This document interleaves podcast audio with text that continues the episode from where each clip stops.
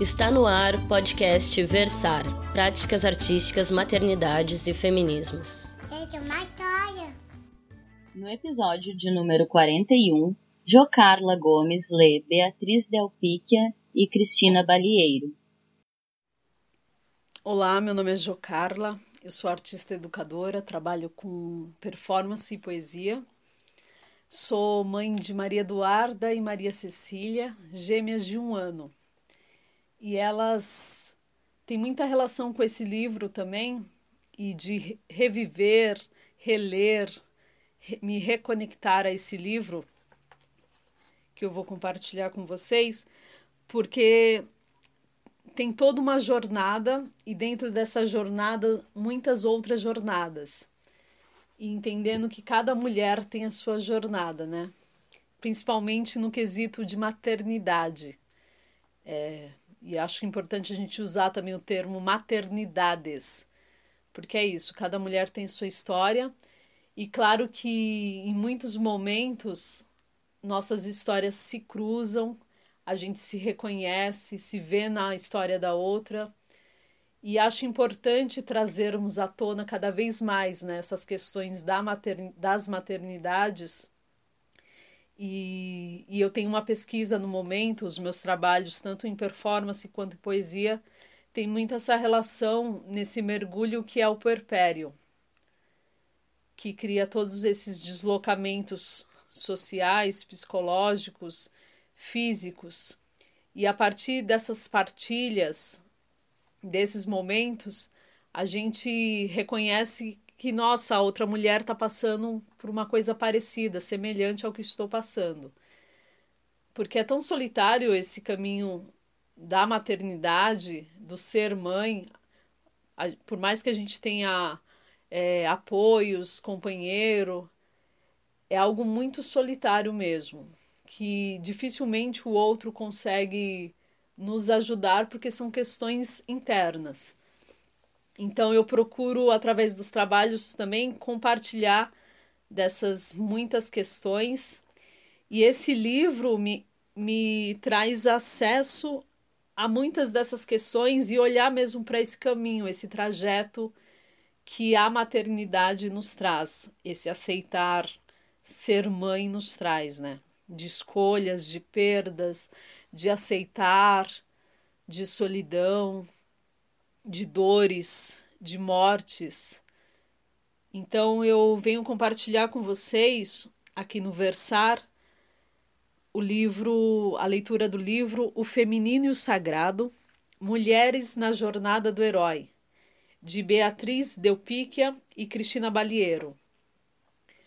A Beatriz, ela é arquiteta e a Cristina Balieiro é psicóloga.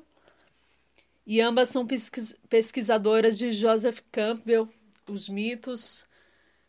E elas se conhecem num, num encontro de dança, e a partir disso, né, de diálogos, elas começam a ver várias histórias e interesses em comum, então elas projetam esse livro, elas entrevistam umas 100 mulheres mais ou menos. E escolhem 15 mulheres para serem entrevistadas. É, 15 mulheres com histórias muito diferentes, algumas coisas em comum. E essas mulheres são entrevistadas e elas começam a identificar nessas mulheres esse trajeto a jornada do herói, conforme esse quadro que a gente compartilha também, em que mostra a ruptura, a iniciação e o retorno. E o quanto disso tem várias fases, acho que principalmente da mulher, né? Nós mulheres estamos sempre em rupturas, sempre em constante, assim. Em iniciação, em aceitação e retorno a nós, retorno às nossas histórias, às nossas questões. É, e por isso que eu, que eu agradeço também essa oportunidade de olhar novamente para esse livro, de reler esse livro, de reconectar a história dessas mulheres e reconectar a minha história, olhar um pouco mais para ela. É isso. Agradeço e vamos juntos nessa nessa leitura. Um abraço. Livro O Feminino e o Sagrado Mulheres na Jornada do Herói, de Beatriz Delpíquia e Cristina Balieiro. Capítulo 1 e uma parte do capítulo 2. Nossa Jornada. Capítulo 1 A Busca. Desde o início, nosso foco foi o universo feminino, e mais especificamente a trajetória de mulheres. Suspeitávamos existir uma gama de mulheres não muito conhecidas publicamente, que tivessem empreendido jornadas únicas e que, no seu caminhar, houvessem defrontado a dimensão sagrada da vida. Sabíamos que o relato de suas viagens poderia servir de estímulo para que outras buscassem seu caminho. Nosso trabalho começou, então, por buscar mulheres que reunissem dois requisitos básicos: ser uma pessoa original, com uma individualidade fortemente estabelecida e ter uma trajetória na qual a busca do que transcende os limites do mundo cotidiano fizessem parte do caminho. O que queríamos ao encontrá-las era conhecer sua história de vida. Acreditávamos que essa história ampliaria a compreensão de como elas chegaram a se tornar, de fato, únicas e a viver, ao mesmo tempo, uma experiência espiritual. Mas por que esses interesses? O que buscávamos? Em primeiro lugar, por que escolher mulheres singulares, únicas em sua expressão? Nós acreditávamos que todos nascem únicos, singulares. Cremos que cada pessoa nasce para se tornar quem ela mais autenticamente é. Essa é a principal tarefa de cada um, especialmente nos anos de maturidade. É na especificidade de cada homem ou mulher que está contida a riqueza humana. Segundo a visão do grande psicólogo junguiane James Hillman, o carvalho está contido em sua semente e não poderá se tornar uma árvore. Pode atrofiar-se e não virar um carvalho em todo o seu esplendor, mas nunca será uma mangueira ou um jatobá. Hillman diz que todos trazemos uma imagem primordial, que corresponde à escolha de nossa alma e deve guiar o indivíduo que cada um vai se tornando no correr da vida. Essa imagem é portadora do fado e da fortuna da pessoa. Ou, como diz Caetano Veloso na música Dom de Iludir, cada um sabe a dor e a delícia de ser o que é. Mas a teoria do fruto do carvalho não é uma visão fatalista do destino imutável e previamente traçado. O fruto do carvalho é um chamado que exige uma escolha, a de dizer sim a ele. A pessoa tem de escolher e aceitar tornar-se cada vez mais ela mesma. Ser fiel a si mesmo e aos seus anseios mais profundos não é uma tarefa fácil. A cultura de massa, de busca de modelos externos de perfeição, as fórmulas padronizadas e idealizadas de sucesso, a pressão para conformar-se conspiram impiedosamente contra isso. Sair dessa pressão e responder ao chamado da própria alma torna-se um ato de ousadia. Aliás, falar em busca da alma, hoje, já é um ato de ousadia. E por que existem pessoas que respondem a esse chamado interno e se tornam singulares, mesmo pagando um alto preço por suas escolhas, enquanto outras sucumbem à pressão da cultura e vivem em clichês? O que faz que alguém decida não seguir os modelos dominantes e sim um caminho só seu? As mulheres que entrevistamos disseram sim ao chamado e escolheram, mesmo com muitos percalços, seguir o próprio caminho. Como conseguiram isso? Queríamos conhecer suas histórias, suas escolhas, hesitações, medos e conquistas. Talvez elas nos fornecessem um mapa. Buscávamos mulheres que tivessem uma relação com a dimensão sagrada da vida, mas que também tivesse a marca da singularidade. Descobrimos que a busca da autenticidade traz em seu bojo um mistério. A lealdade ao mais profundo de si e a experiência pessoal da dimensão espiritual da vida se mesclam. Quase como um paradoxo. No processo de tornar-se única, a pessoa encontra o todo, conecta-se à grande rede da vida e de, defronta o sagrado. Sagrado como significado, aquilo que dá à vida intenção ou propósito. Sagrado como êxtase, a expansão das fronteiras do próprio ego ou dissolução de limites. A intuição de que, em nós, algo muito grande pulsa sem que possa ser colocado numa linguagem conhecida.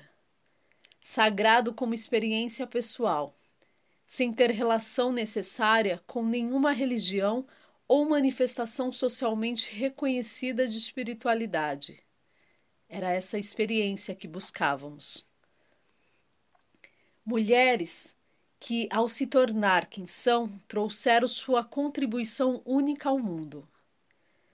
A vida de quem vai ao encontro do que lhe é mais autêntico é uma jornada de sair do todo, do coletivo, individuar-se e trazer de volta como dádiva para o humano a plenitude de si mesmo. É na própria singularidade que está a grandeza de cada um e a possibilidade de contribuir com o mundo. É o encontro de um sentido de vocação pessoal, uma razão de estar vivo. Conhecemos em nossa busca mulheres que foram fiéis às suas sementes de carvalho e, com isso, defrontaram o sagrado e ou o buscar o sagrado, encontraram a si mesmas. E que também trazem ao mundo uma contribuição singular contribuição que só aquela mulher específica pode dar, porque o que ela é e o que oferece se mesclam totalmente. As histórias de vida. Fomos escutar histórias de vida contadas por elas mesmas. Fizemos longas entrevistas, de fato, mais conversas do que entrevistas, em que podíamos nos em que pedíamos que nos contassem como haviam chegado onde estavam, que caminho percorreram, que circunstâncias tinham levado até ali, como fora a jornada que as tornara o que eram. E por que buscar histórias de vida? Em primeiro lugar, a identidade de uma pessoa está totalmente amalgamada à sua história de vida. Conhecê-la com suas escolhas, dificuldades e dúvidas amplia, enriquece e matiza a visão que temos dela. Facetas são reveladas. Por meio dos relatos, conhecemos o percurso de construção da identidade. A jornada para o mais profundo e autêntico de si mesmo é expressa na narrativa de uma vida. De acordo com a metáfora de Hillman, vemos como a semente do carvalho transformou-se em carvalho. Assim como cada pessoa é única, cada história é única, e de certa forma mostra como a vida moldou aquela identidade e ao mesmo tempo foi moldada por ela.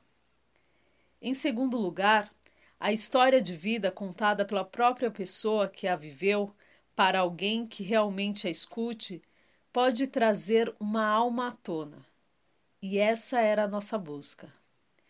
Escutamos tanto os fatos objetivos que elas escolheram contar, como sua maneira de vivê-los subjetivamente. É a versão delas, a reconstrução de sua memória para essa vida específica. A escolha dos fatos a serem contados, das dificuldades vividas e dos sentimentos e emoções experimentados, de certa forma, reconstrói o significado da vida que foi vivida. Como diz Raquel Naomi Hemen, as histórias são a experiência de alguém sobre os acontecimentos de sua vida, e não os acontecimentos em si. Nós os vemos, os acontecimentos, de nossa maneira única, e a história que contamos tem muito de nós. A verdade é altamente subjetiva. Indo além, o relato de uma pessoa abre a própria vida a expressa de alguma forma. Em cada fala, na escolha das palavras, na construção das frases, no uso de figuras de linguagem, de metáforas e expressões, está presente quem a conta. As histórias nos trazem um pouco de sabor, da voz, do ritmo e da energia das pessoas que as viveram. E elas nos contam, ressoam, permitem o verdadeiro encontro humano que nos aquece o coração. Em terceiro lugar, histórias de vida nos inspiram a fazer nosso próprio caminho. Assombrosas, assustadoras e maravilhosas como podem ser. E as de nossas entrevistadas o são. Elas têm o poder de provocar mudanças em quem as prova de verdade. Elas nos confortam quando vemos que pedras, obstáculos, dúvidas, medos, recuos e a sensação de estar perdido fazem parte do caminhar. Mitigam a solidão do processo, pois sentimos que temos companhia, temos companheiros. Elas nos fazem rir, chorar, pensar, refletir. Voltando a Naomi Heming, Paramos de contar histórias quando começamos a não mais dispor de tempo, do tempo para parar, refletir, maravilharmos. E quando não temos tempo para ouvir as histórias um dos outros, procuramos especialistas para nos ensinar a viver. Uma história de vida é uma entidade viva que pode nos ajudar a viver. É um compartilhar que nos fortalece e nos humaniza. A história de vida de nossas entrevistadas e todo o trabalho de três anos com elas são matéria-prima essencial que foi construída a este livro. O elo comum. Todas as entrevistadas compartilhavam uma forte identidade pessoal e uma experiência significativa com a dimensão sagrada, mas eram mulheres completamente diferentes uma das outras e com histórias totalmente diversas entre si. Assim, como costurar suas histórias de tal modo que se encaixassem em um quadro comum, a fim de não se tornarem relatos soltos e sem ligação um com os outros, mas ao mesmo tempo mantivessem a tessitura que caracteriza a própria especificidade? Percebíamos que havia uma constante entre elas. Apesar de sua diversidade, Todas tinham trilhado um caminho em que primeiro rompiam de alguma maneira com seu mundo familiar e depois passavam por uma série de percalços, dificuldades, aprendizados e mudanças que as transformavam como pessoas, transformando também sua vida e sua forma de estar no mundo. Nós duas, estudiosas da obra de Joseph Campbell, o grande mitólogo norte-americano, conhecíamos um modelo mítico, identificado por ele, no qual todos os relatos se encaixavam como uma metáfora do caminho percorrido por essas mulheres. A jornada do herói, no nosso caso, da heroína. A jornada do herói é um modelo delineado por Campbell ao estudar inúmeros mitos de heróis de diferentes épocas, tradições, mitologias e culturas. Existem certa sequência de ações heróicas, típica, que pode ser detectada em histórias provenientes de todas as partes do mundo, de vários períodos da história. Na essência, pode-se até afirmar que não existe senão um herói típico, arquetípico, cuja vida se multiplicou em réplicas em muitas terras, por muitos, muitos povos. Campbell 1992. A jornada mitológica do herói pode ser sucintamente descrita por três fases principais. A primeira é a ruptura, quando o herói abandona o mundo conhecido e parte para o desconhecido, ou é lançado do mundo conhecido para o desconhecido. É onde sua aventura começa, na segunda fase, ocorre um longo processo de iniciação, composto de diferentes provas, aprendizados e encontros, culminando com a transformação do herói, e a descoberta de seu tesouro chamado por Campbell de Bliss. A última fase é o retorno do herói ao seu mundo de partida, mas já transformado e trazendo o tesouro que encontrou em sua jornada. Esse modelo nos serve bem como uma metáfora do caminho das mulheres e ajuda a alinhavar suas histórias e trajetórias. Ele serve como um modelo espelho para etapas percorridas no caminhar da vida de uma pessoa que busca a própria verdade. Dessa forma, mesclamos a vida com o mito e o mito com a vida. Mesclamos a vida com o mito quando explicamos o modelo mítico como metáfora do caminho de pessoas reais na busca de si mesmas e do transcendente, usando a vida das mulheres como exemplo. e mesclamos o mito com a vida ao contarmos a história de cada uma de, das mulheres, de acordo com o modelo mítico, honrado, honrando sua biografia ao trazer a ela beleza, mistério e mito, como pede Hillman, ao dizer que precisamos abrir espaço para a apreciação estética da história de uma vida. A metáfora, modelo da jornada do herói, pode servir de guia ou mapa para pessoas que estão em jornada, em busca de si, ou da transcendência e de sua expressão criativa. Assim, com o mesmo modelo, explicamos também o processo de elaboração desse trabalho. Por fim, Cristina criou ilustrações, que representam uma síntese e, e amplificação das imagens sugeridas pelas narrativas. Encerrando, Beatriz narrou, na forma simbólica de um conto de fadas, a aventura de criar este livro.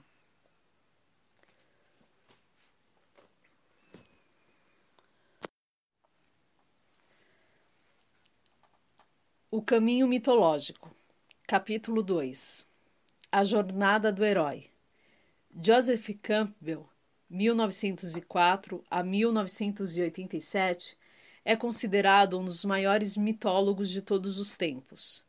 Nasceu nos Estados Unidos e, durante quase 40 anos, lecionou mitologia em uma universidade exclusiva para mulheres. Escreveu uma extensa obra no campo da mitologia comparada. Poucos anos antes de sua morte, Campbell concedeu ao jornalista Bill Morris uma sequência de entrevistas que virou uma série de televisão exibida em diversas partes do mundo, chamada O Poder do Mito, depois transformada em livro com o mesmo nome. A exibição da série na TV fez muito sucesso e teve vasta repercussão, tornando Campbell popularmente conhecido e trazendo sua visão dos mitos para o mundo. Via para eles era a função pedagógica, como viver uma vida humana sobre qualquer circunstância.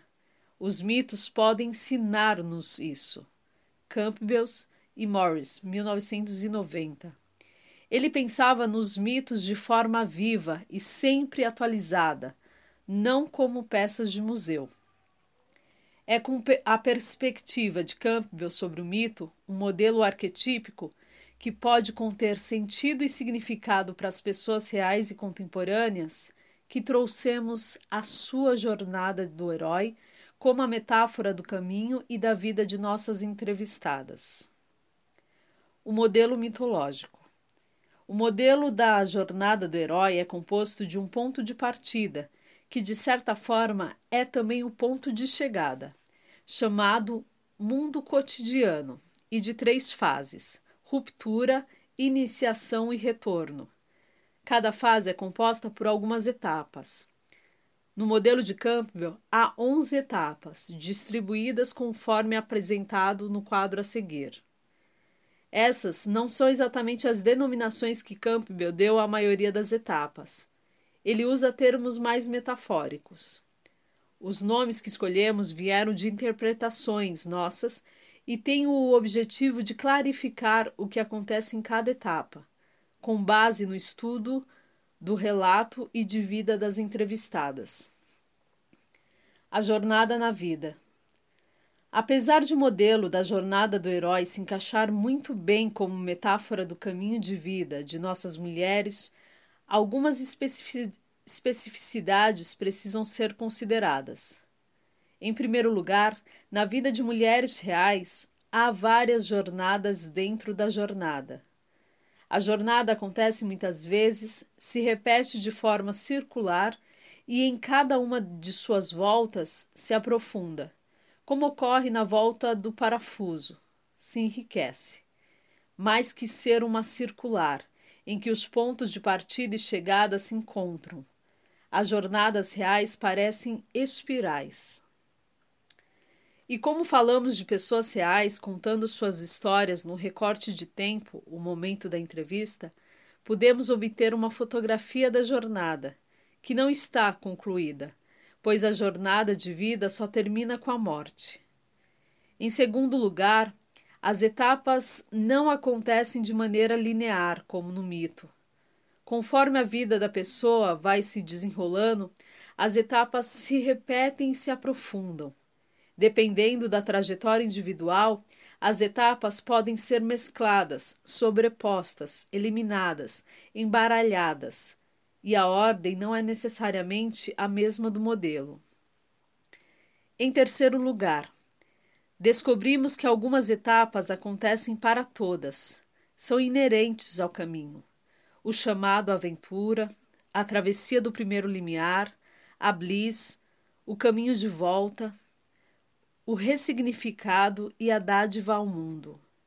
As outras etapas podem ocorrer ou não, a recusa, a travessia de novos limiares, o mestre, o encontro com o mestre, o aprendizado e a situação limite. Talvez algumas etapas não citadas tenham sido vividas por essas mulheres, mas hoje não são relevantes na história que relembraram, relataram. Ou talvez elas realmente não tenham passado por elas. Ilustrando o modelo mítico com a vida. A jornada do herói, como modelo metáfora para a busca de si e da transcendência, foi clarificada e ampliada pelos relatos de nossas entrevistadas. Cada fase e suas etapas são descritas com riqueza de detalhes e diferentes possibilidades de manifestação, extraídas de sua história de vida. Também são descritos os sentimentos e emoções, as sensações, percepções e comportamentos que acompanham cada uma das fases e suas etapas. Trechos de suas falas, com as palavras utilizadas por elas mesmas, ilustram de forma ainda mais enfática essas descrições. O modelo foi trazido para a dimensão humana e não mais a do mito. É mais diverso e complexo e ao mesmo tempo mais próximo da realidade e da vida. Por isso, pode também servir de guia para quem busca esse caminho. As fases da jornada. O mundo cotidiano. O mundo cotidiano não é verdadeiramente uma etapa da jornada, e sim o local de onde o herói saiu e para onde ele retorna, não consta da nossa descrição das fases e etapas da jornada, pois, como ponto de partida, é a vida da pessoa. Sua história antes do chamado, esse ponto de origem de cada uma das entrevistadas, é rapidamente descrito no início de sua história. Como ponto de chegada, o mundo cotidiano é o mundo em que cada uma vive hoje que poderá ser mais bem visualizado na descrição das etapas do ressignificado e da dádiva ao mundo, assim como na pequena apresentação feita no início do relato.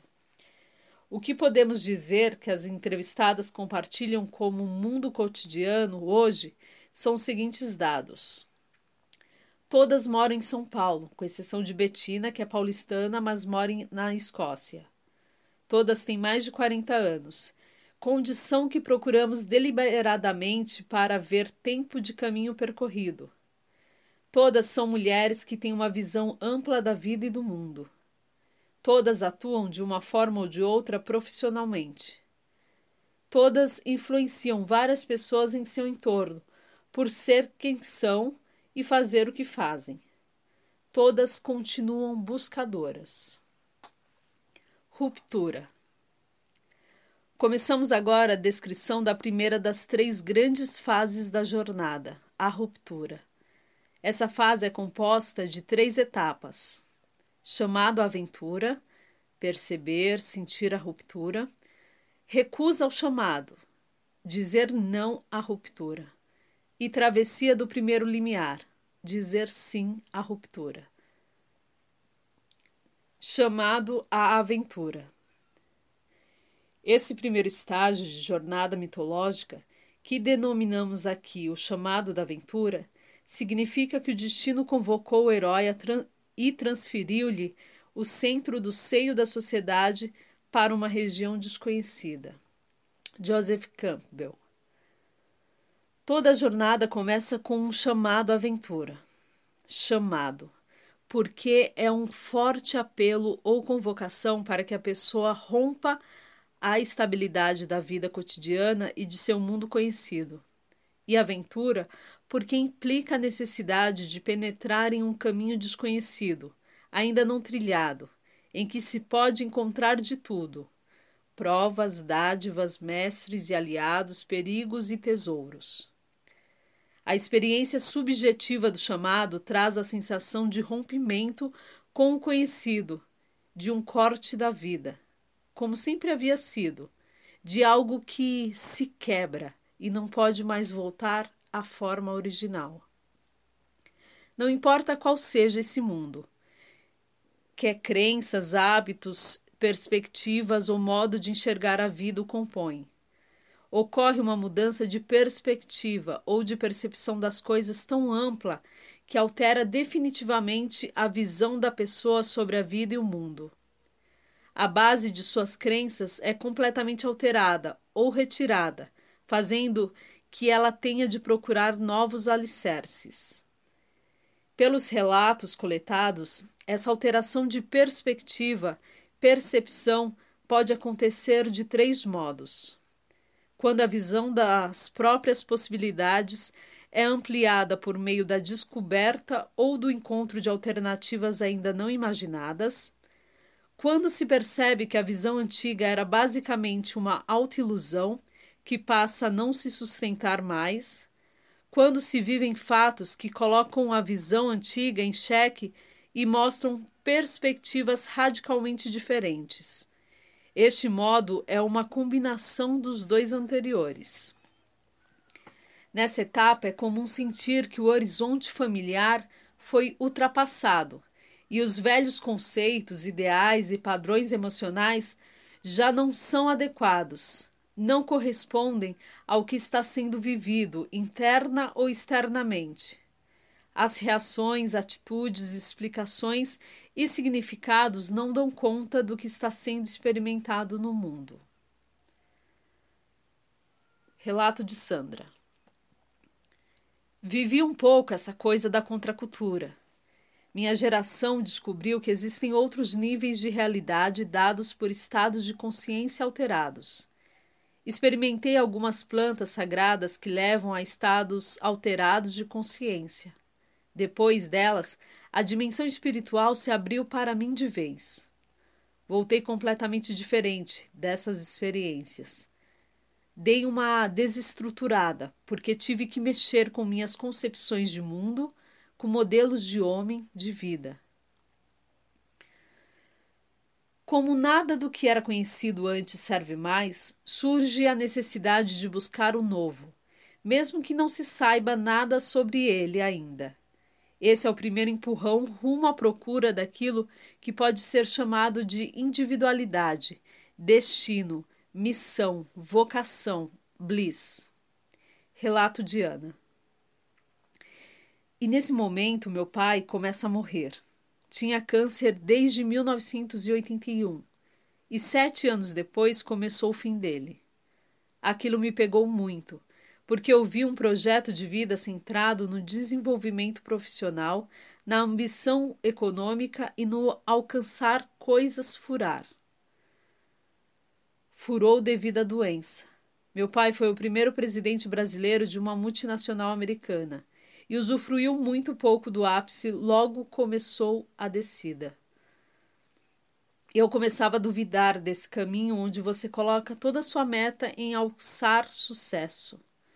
Eu pensei, a vida não é isso, deve ter algo mais. Aí eu começo a buscar. Foi em 1988. Eu tinha 32 anos. O chamado não é uma etapa de ação. É perceber dentro de si a urgência de iniciar uma viagem desconhecida que pode até não ser desejada, mas é sentida como inevitável. O desconforto com o cotidiano, com status quo e a profunda sensação de que algo tem de ser buscado, mesmo que não se saiba o que. Exige uma nova atitude, saber intuitivamente a necessidade da jornada. Relato de Betina com 23 anos, eu fui para a Europa. Uma das minhas primeiras motivações para viajar era que estava tudo estável, estava tudo resolvido na minha vida. A maioria das pessoas quer essa vida moderna, quer um trabalho onde possa crescer, quer um relacionamento, quer ter uma casa. E com 23 anos de idade eu tinha todas essas coisas, com muita estabilidade. Pensei, é muito cedo para começar o resto da minha vida.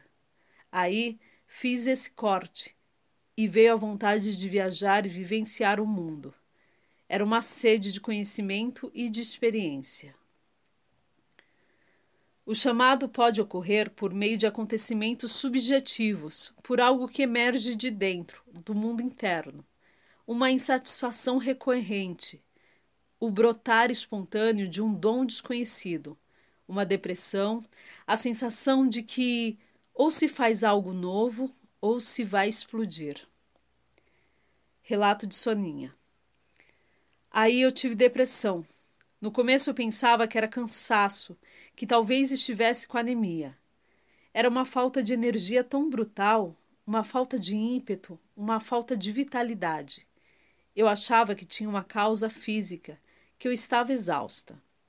Duas filhas, tanto trabalho, tanta frustração, tanto problema. Mas chegou uma hora em que não podia ser só aquilo. Então, nesse momento, foi a ruptura total com qualquer coisa que eu acreditasse até ali. O chamado também pode ser desencadeado por um evento externo, um acidente, uma separação, uma perda, o encontro ou a descoberta de algo que nos arrebata. Relato de André. Enquanto eu estava na faculdade, meu irmão teve um problema de saúde e ficou com metade do corpo paralisada, do dia para a noite.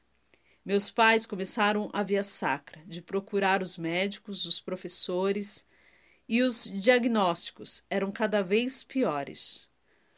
Então começaram a procurar outras coisas, coisas alternativas Valia qualquer coisa para salvar um rapaz de vinte anos. Assim, a minha imersão nesse universo das músicas, verso das buscas, começou a partir da doença do meu irmão. Mesmo quando o gatilho é um acontecimento externo, é necessário que esse evento mobilize o mundo interno, pois um chamado só acontece quando repercute internamente na pessoa, alterando-a. Relato de Jerusa. Quando estava no quarto ano da faculdade, tinha 20 anos, tive contato com Tai Chi Chuan, através do meu pai e do meu irmão, que estavam fazendo essa prática no quintal de casa. Ver os dois praticando me calou fundo. Eu nunca tinha visto aquilo, mas olhei e falei: Bom, vou junto. A etapa do chamado pode trazer impressões ambivalentes. Pode haver a sensação de desafio, de descoberta, de estar vivendo uma aventura, o que traz vitalidade e um renovado prazer de viver. Mas pode também haver medo, insegurança, isolamento, confusão. Nesse caso, a sensação pode ser de completa ruptura com o passado e trazer grande dose de sofrimento. Uma das entrevistadas, nascida e criada em uma pequena cidade do interior do Rio Grande do Sul, fala sobre sua mudança para São Paulo, acompanhando o marido. Relato de Neiva. Meu marido passava o dia inteiro fora e eu ficava sozinha dentro do apartamento. Eu levantava todo dia de manhã pensando que a morte ia chegar e eu ia ser livre, porque eu não via condição de sair daquela situação a não ser morrendo.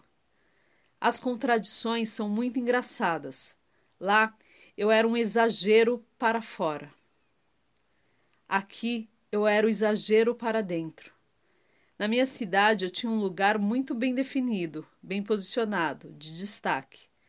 Aí chega aqui e você não é nada. Anonimato total, você não existe. Fiquei uns dois anos numa depressão terrível.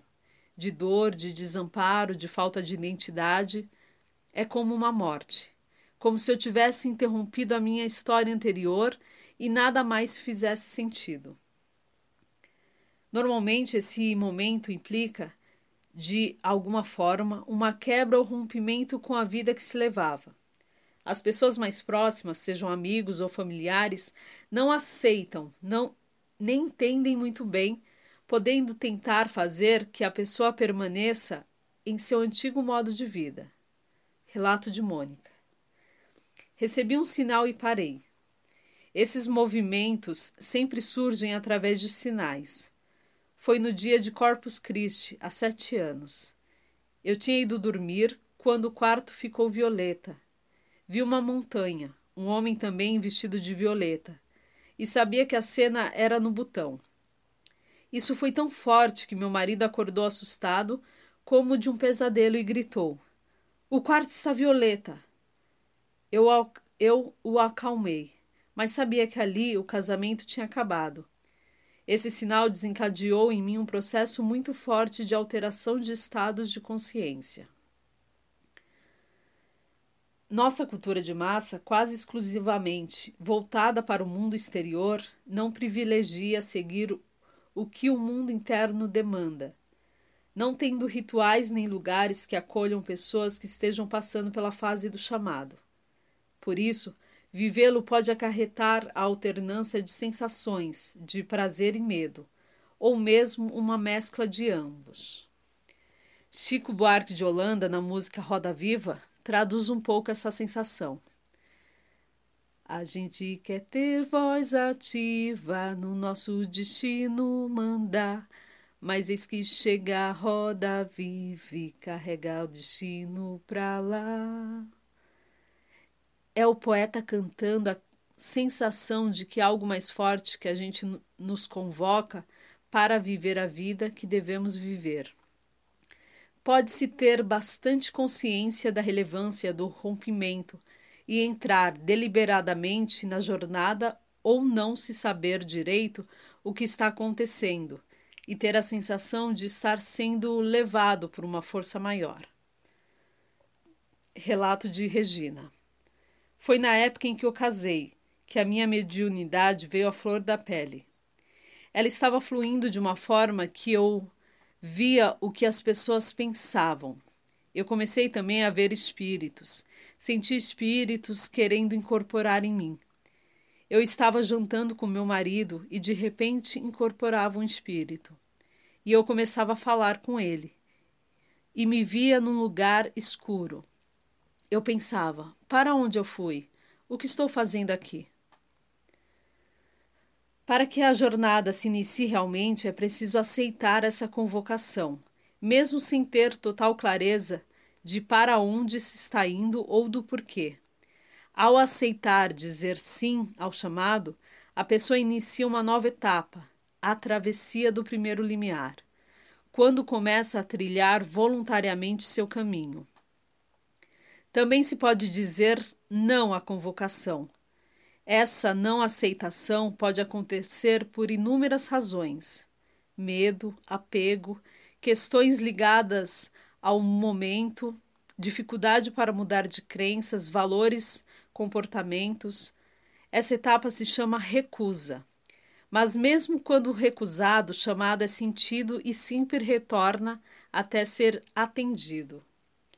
Algumas pessoas percebem e aceitam seu chamado bem cedo na vida, e toda ela é pautada por essa escolha precoce. Relato de Rosane.